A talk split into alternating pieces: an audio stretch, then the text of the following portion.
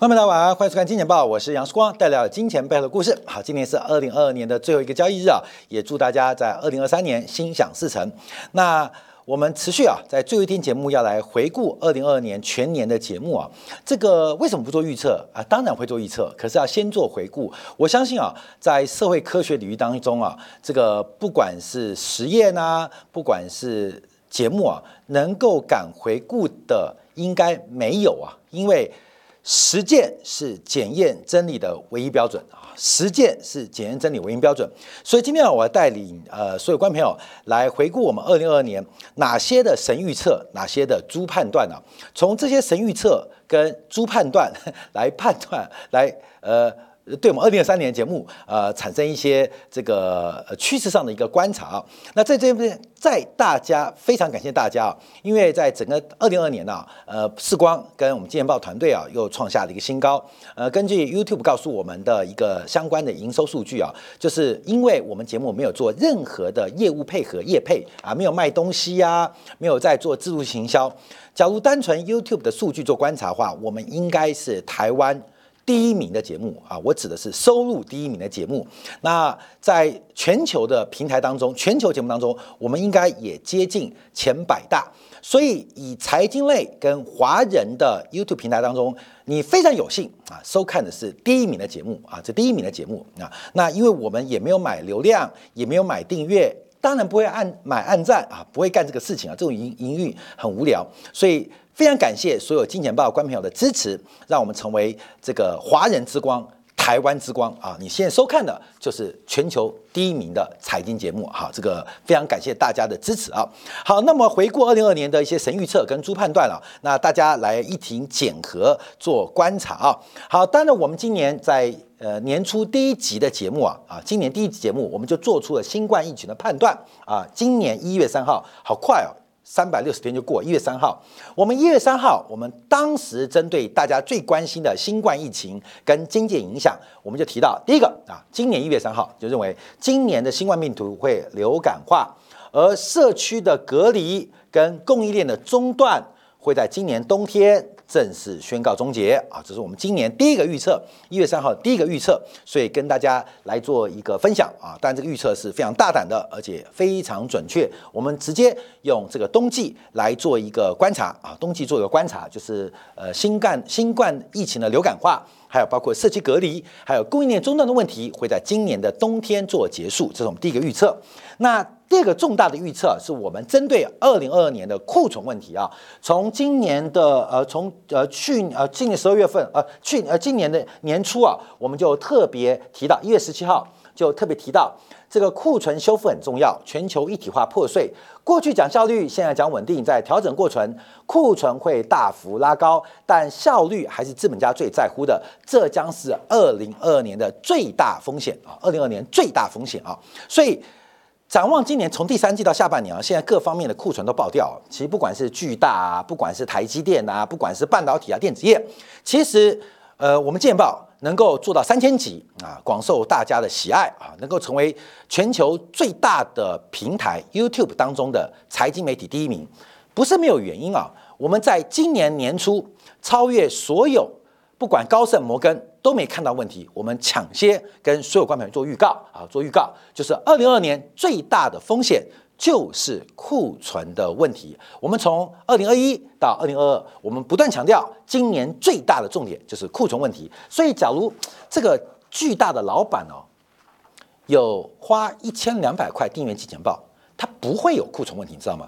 他不会有三百多亿、将近四百亿的库存，还有几百亿的应收账款，你知道吗？你知道吗？假如华硕啊、思从堂有花一千两百块订阅《金钱报》。它不会搞到有将近两千亿的库存，还有将近上千亿的、接近千亿的应收账款，所以我们提供价值是给普通大众的啊。我们提供的价值也给我们今天感。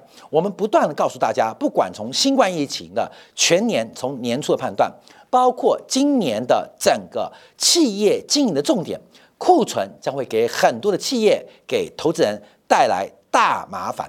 所以，呃，我们做出预测，相信是非常非常有价值的。这个超出远远超出呃所有呃投行的估计啊。关于那个投行哦，你像花旗，你没有三百万美金的现金资产，你是不可能成为私银行部门的。你像高盛，你要拿到报告啊，基本上你可能没有一千万美金资产是拿不到高盛的报告。哎，好不好？而且重点是拿报告还不准啊！我们免费版哈，或是订阅一千六百块，你可以拿到比高盛、花旗更强的报告。所以基本上，我觉得我们的节目非常对得起各位啊！我们在宏观经济的一个重点掌控啊，第一个重点，新冠疫情怎么看？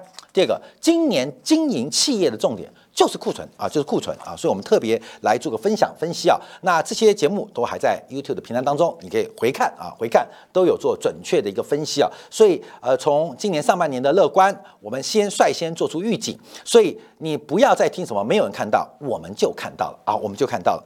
好，再往下做观察啊，特别我们就要解读美联储的动作，我们再看到行情的掌握。美联储从今年年初啊，我们看到观众朋友，我们都有追踪哦。呃，特别是升息会不会那么快啊？美联储的官员给今年压住会激进加息的投资者泼下冷水。二月七号哦啊，二月七号到了二月十号啊，二月十号，呃，目前呃这个没有看到调升零点五个百分点，没有找到令人信服的理由，没有人信服的理由。好，到了四月十三号，已经升过一次息喽。今年的利率提高到不会刺激经济，也不会放缓经济的中性水平，二点五 percent 啊，这是今年四月份，关淼这是副主席的讲话。好，到了后面我们看到美联储到三月十六号升息，到五月十三号还在嘴硬啊，我们已经听到加息太晚了，加息太晚了。所以，我们从二零二一年的七月份开始，从纽西兰央行，从澳洲央行，从这个。英国央行的痛作，我们就看到这一次会出大麻烦，就是恶性的通胀或停滞通胀将会出现。到今年年初，我们还不断的追踪各国央行，呃，修复的态度，而这个修复态度的恶劣结果，导致今年全球财富出现巨大的减损，光是台北股市就损失了超过九兆。九兆哦，不止九兆，他们说十几兆台币的损失啊，所以我们特别呃做分享。那随后在七月份，我们也不断的做出一些突破，包括我觉得跟大家分享，我们把整个菲利普曲线啊，就是失业率跟物价的关系，把每位美联储的相关官员跟分行主席，按照他们的呃利率呃失业率的这个偏重角度，鸽派鹰派。而画在线上啊，这是我们今年制作人所做的一个加工跟首创。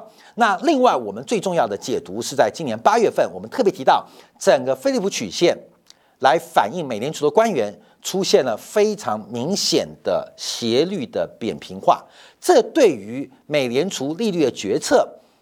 是一个非常重要的影响，也让投资人特别做观察。那我们现在最新的脚步是特别提醒大家，美联储的联邦理事们跟地方分行主席们出现了矛盾跟不同调，这将会是二零二三年上半年最大的货币政策风险啊，跟大家特别做分享。所以，我们全年度在美联储的政策预估当中，呃，比美联储官员更精准掌握到他们想要做的事情。他们不知道他们想做什么事情，可是你收看《金钱报》可以非常非常非常精准的掌握到他们的行为啊，他们的行为，这是我们刚才做观察啊。今天直播了，我看到很多我们的这个粉丝在留言了啊，也非常感谢大家在年底发红包啊，非常感谢啊。所以我们这个是不断强调，那证明是大家可以了解到，我们不是呃神预测而已啊，也不是说百分之百均准，而是我们不断的用非常专业跟新闻的角度。在凭着良心的本能啊，跟我们的个性为大家做服务啊，做服务。所以很多人在政治的角度啊，很多角度会对我们节目有批评，也没有关系啊，没关系。因为我跟大家报告啊，我们的收视的点阅数其实不能再增加了，不能再增加了。所以呃，你不转传也没关系啊，你也不订阅也没关系。因为当规模太大的时候，这会对于我们的边际效益或媒体效益产生。比较负面的影响啊，负面影响，所以呃很骄傲啊，对，不要按赞啊，也不用分享啊，你也可以不要订阅啊，因为。真的说实在话，假如这个规模来体量极大的时候，那可能我们对于市场的预测的准确度反而会出现一些变化啊，跟变化跟大家特别做分享跟掌握。好，有人就开始问问题啊，等一下我们看慢慢分享啊。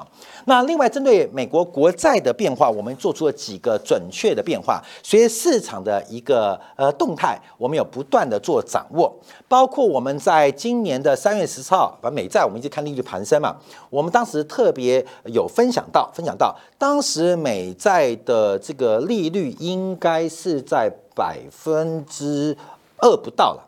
百分之二不到，二不到。我们特别从美债利率的角度做观察，这是出现一个重大的技术面突破，美债利率向上的牛市已经开始。当时啊是百分之一点九左右，百分之一点九左右。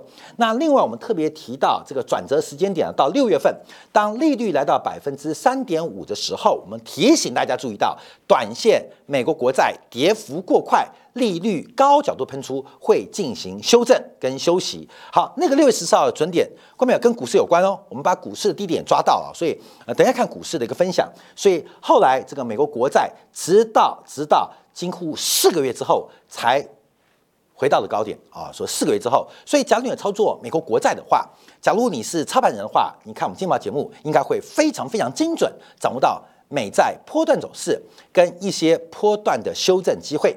好，那我们再往下观察啊，到了七月份下半年，我们也特别分享了我们对于美国国债利率水平可能会到什么样的地方。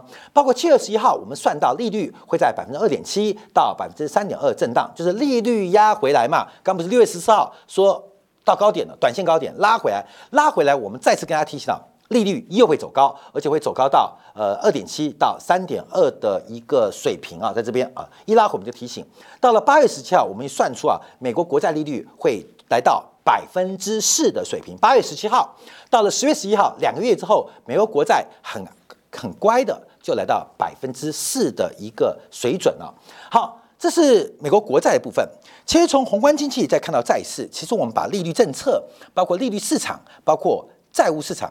谷底收益市场看得非常非常精准，我不知道观众朋友有做出什么样的投资行为，或是对市场经济呃的相应的动作。应该都有非常非常重要的措施啊！不管是在你资产负债表，特别是负债组合当中，有没有做出相对应的动作，还是在资产端当中，你做出什么样的投资投机方展？至少在今年，我们在美国国债部分看的是非常非常的精准啊！精准，这是对利率市场的认识，也是对于货币政策在政治上的解读等等的影响。好，那我们看一下汇率好了，哎，都有不准的，啊在官媒可以讲不准的啊，不准的啊！汇率部分，这个汇率市场啊。更是恐怖啊！哈，更是恐怖啊！我们自己呃很多的这个金铁杆的观众，其实在今年汇率操作也非常非常的爆发。我们在今年年初啊，也是一月七号预测，不是预测很多吗？一月七号我们就做年预测。从日本的日元实际有效汇率制度，我那时候提到，日本唯一的道路就是让日元长期贬贬值，才能弥补过去四十年的错误政策。当时的日元是在一百一十五块钱，当时是一百一十五块钱。我们自己知道，这个包括了九月二号，我在提到，在 YCC 的政之下啊，日元会不会贬到两百啊？日元贬两百不是个梦哦，日元就是一个比水还要贱的啊商品跟价格。好，到了十月二十一号，呃，十月二十一号，我们特别提到，日元对美元一百五十一就是蝙蝠满足。好，各位哦，所以你不要挑战我，因为你要天天看嘛。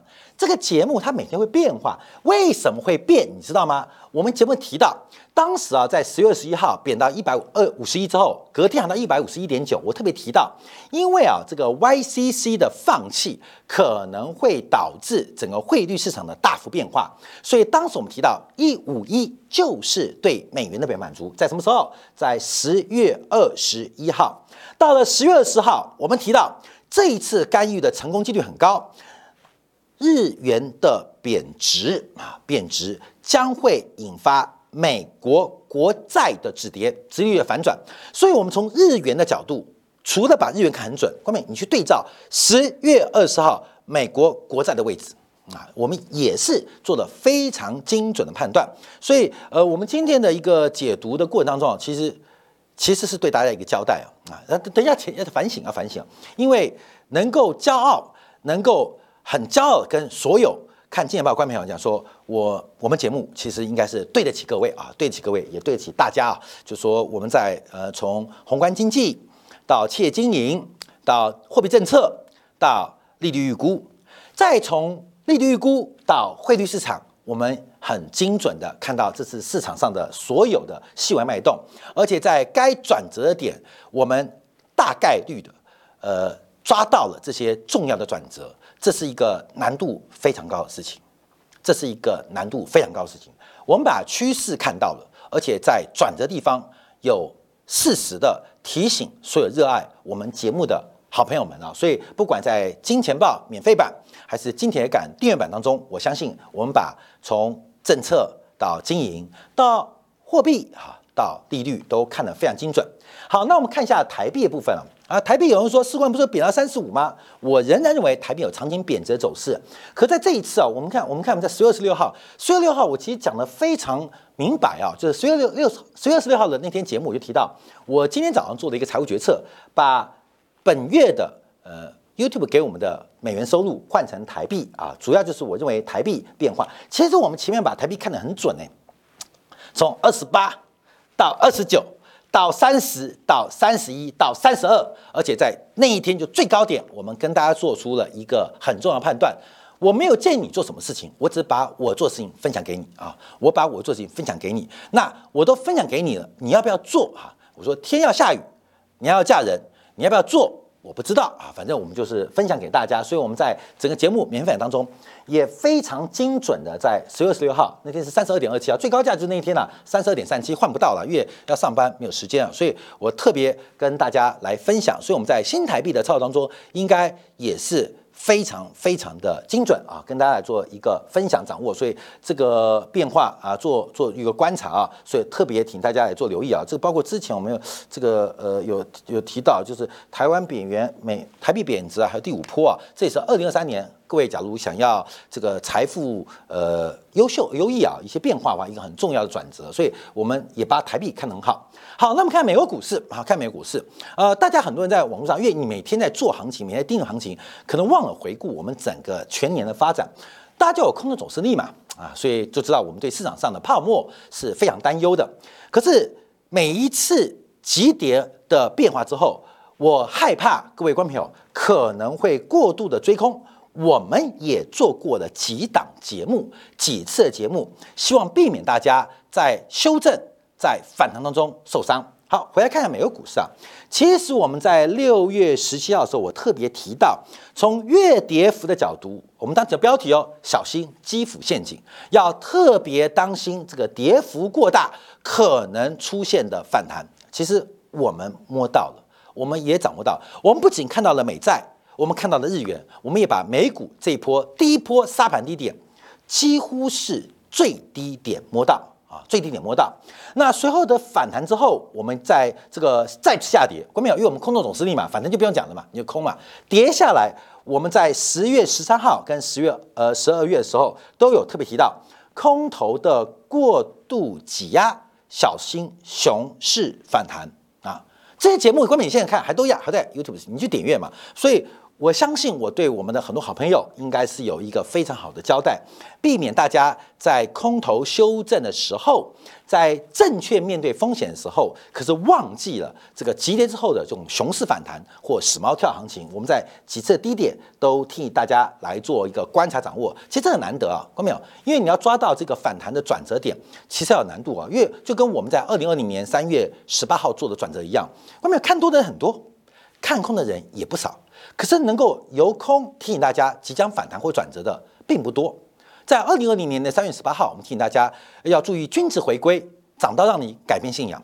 我们用那么强硬的名词，当然我们是媒体啊，因为更多的观众可能不懂其中的含义，所以被迫让我们用非常强烈的话语来提醒大家：均值回归，涨到让你改变信仰。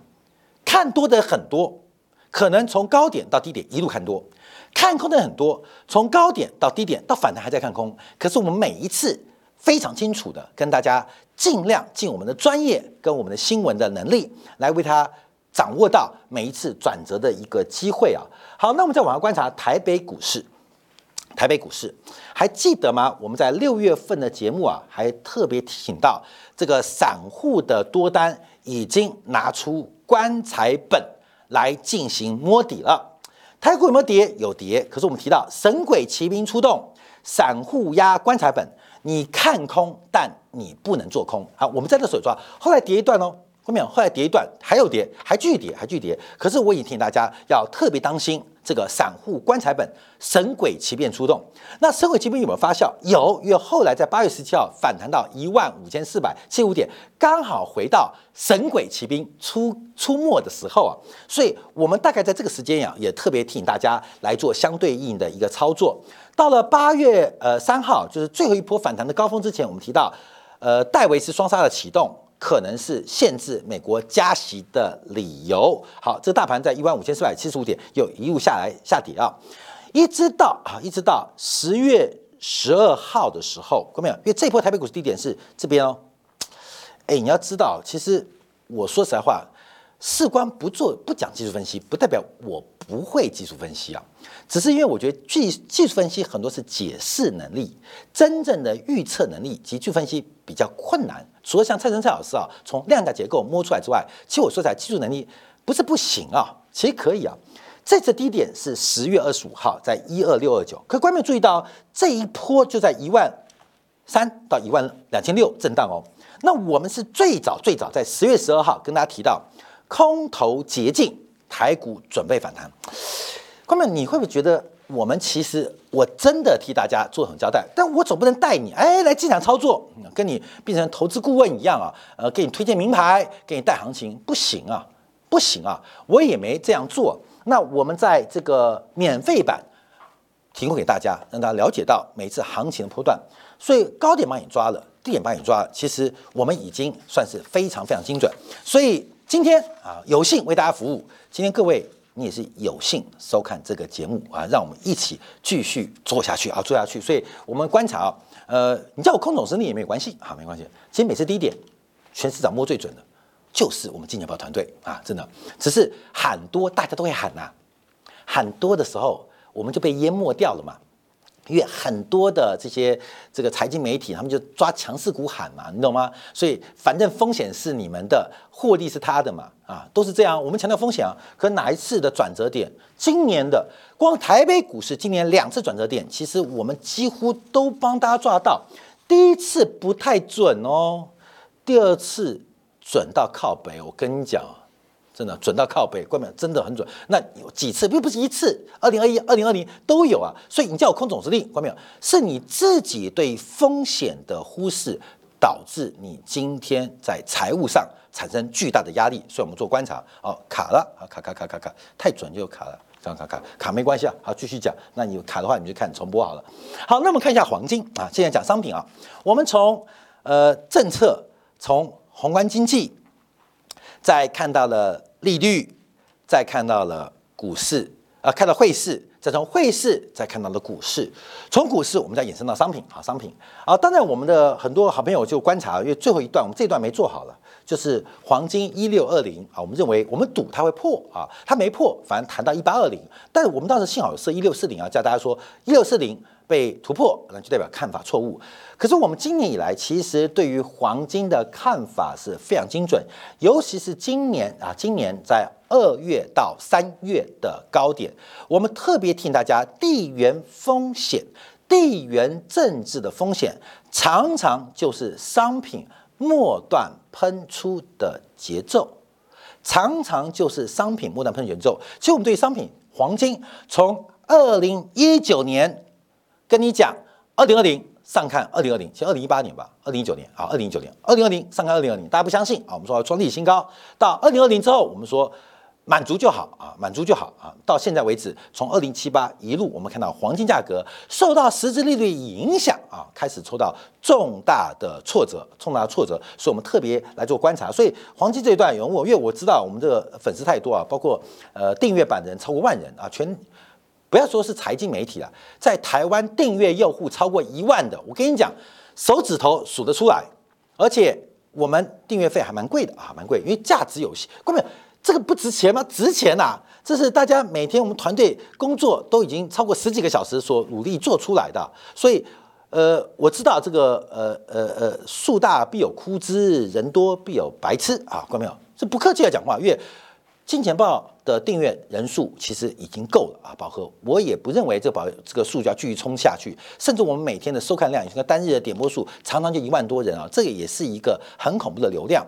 那因为要顾虑到我们节目的品质、留言板的品质，其实你也不用分享啊，真的不用分享，你也不用按赞了啊，够了啊，够了。每天每一集有超过十万人收看，那有超过万人以上的订阅，其实我们对这群人、对各位啊的沟通就够了。因为更多的话反而会影响判断，你知道吗？因为说起来，摸高点摸低点，假如大家变成一个羊群效应，反而会产生一个不能避免的其他风险出现啊！这是大家听懂了吗？啊，说我们不能更多了，不能更多，所以呃，只是跟大家分享，所以呃，这很重要。好好，观察好，我们再看到商品吧，因为其实今天啊，在解读当中啊，呃，很多事情就出现了。因为观众，我们看一下，在二月十五号的时候提到，这是喷出的节奏，那时候提到二月呃三月二十一号。呃，收成的变化，还有三月二月二十号，我们提到小麦的发展，那一根我们替大家抓到，就是俄罗斯地缘政治处抓到。关没有？只要讲台股，我们今天有讲到一个就是氮磷钾嘛，化肥嘛。那大陆股市有很多啦，那台北股市就一档，那不是我要推它，是因为就这一档啊，做硫酸钾的，因为氮跟磷是化学聚合物啊，只有钾是矿物啊，矿物，所以就这一档。然后那它股价表现。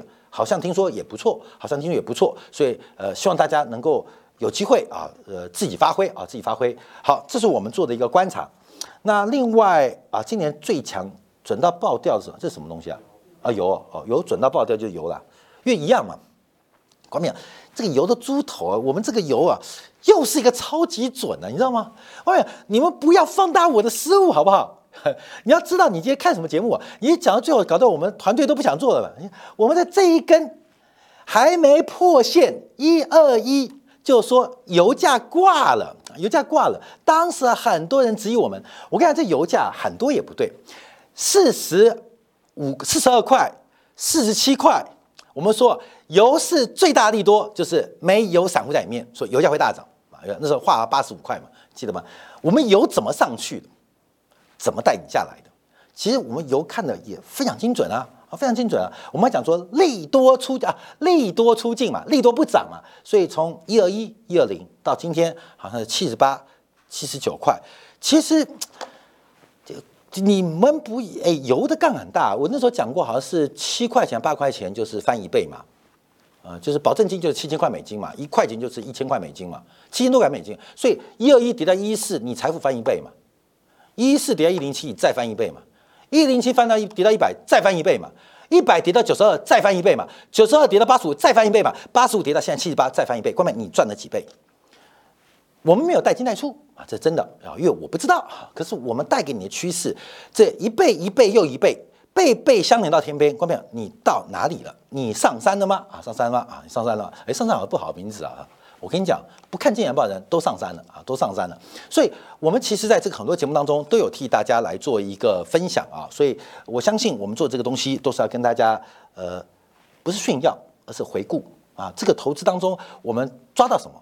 从政策，从企业经营，到利率啊，债市，到汇率看法，到股市，到商品，从农产品、贵金属到能源。我们几乎没有看错过啊，几乎没有看错过。那甚至几个关键的转折点，我们领先非常非常多来发挥。而在做每一档节目的时候，为什么世光有时候讲话会很夸张？因为根本你知道一二一去空石油，你摆明的是跟高盛、大摩这些国际投行对着干。他们那时候喊到一百六，喊到两百，你知道吗？你知道吗？甚至我们很多粉丝都质疑世光，你没搞错啊？俄乌危机、自由港爆炸，一二一会跌，你有没有搞错？没有搞错，朋友们没有搞错，没有搞错。当然，你不要过度相信时光，因为我们好运随时用光啊。但可是我们专业能力就不用靠好运坏运嘛，你就可以分享到很多。好，那我们再往下看啊，现在要看检讨的地方了，有没有错？有错。我们今年最错的有几个变化。今年第一个错误的原因，我不知道官媒还记不记得？你还记不记得？官媒你还记不记得？嗯，还记不记得？就是我们在今年年初，因为看衰半导体，因为看坏中美半导体这个制裁的结果，我们做出了一个可能性的建议，就是做多英特尔，做空台积电，做配对交易。那这个配对交易主要是反映的是美国最大跟台湾最大嘛，反映的交易。但实践证明来讲啊，这个做多英特尔。做空台积两个都崩盘的啦，都跌到歪掉了。但假如做这个配对交易，大概会给投资人全年带来至少百分之七的损失。我没有忘掉，这是今年第一笔我们针对配对交易半导体所做的观察。色光从来没忘掉，所以回顾啊，你全会觉得很骄傲。其实到这边检讨这边啊，就是有点难过，就是为什么我会做出那么猪的判断，那么蠢的决策，给爱护视光的好朋友们。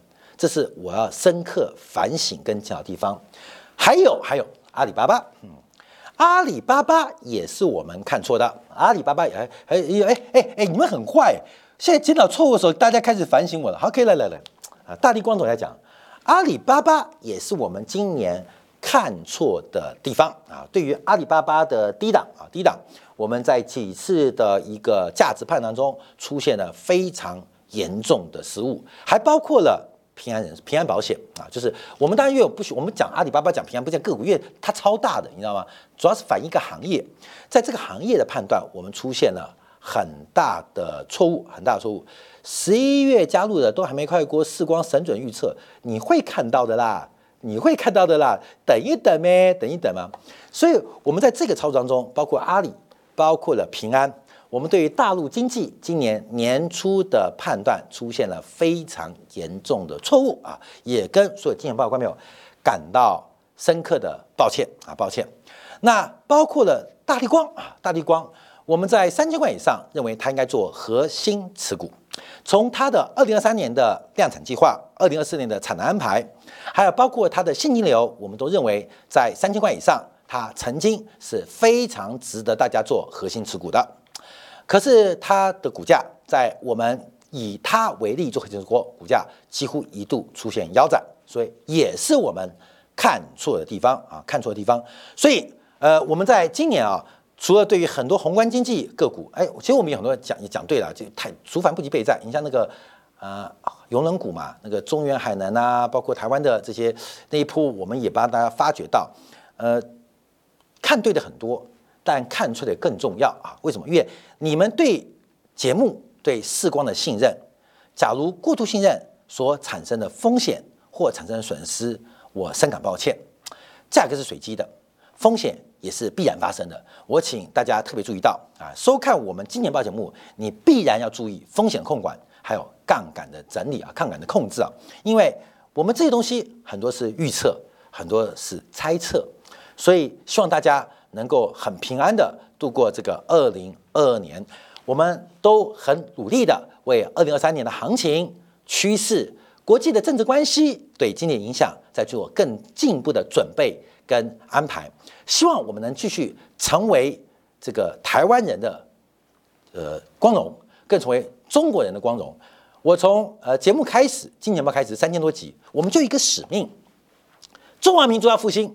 必然有一个强大的经济，一个强大经济体必然有世界的金融中心，一个世界金融中心一定有一个世界第一流的财经媒体或财经节目。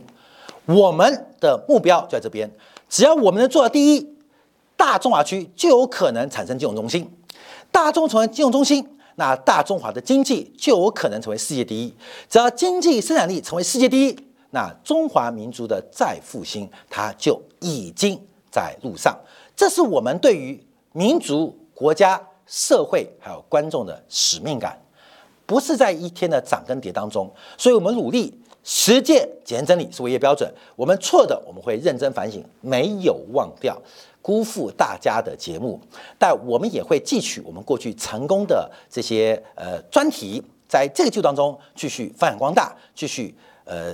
嗯，呃，艰难的哈往前这个制作节目，也感谢大家的支持啊，让我们在今年有非常丰硕的一个成就跟成果。我们会呃更多的要求自己，不不要辜负啊超过上万名的订阅户，也不要辜负每天啊这个十几万的这个收看点阅户。我们会继续努力加油。那当然在努力加油当中，你要容忍视光啊呃一些哎语言的下限啊没有办法，因为。节目太久你不舒服，节目太短，你不幸福。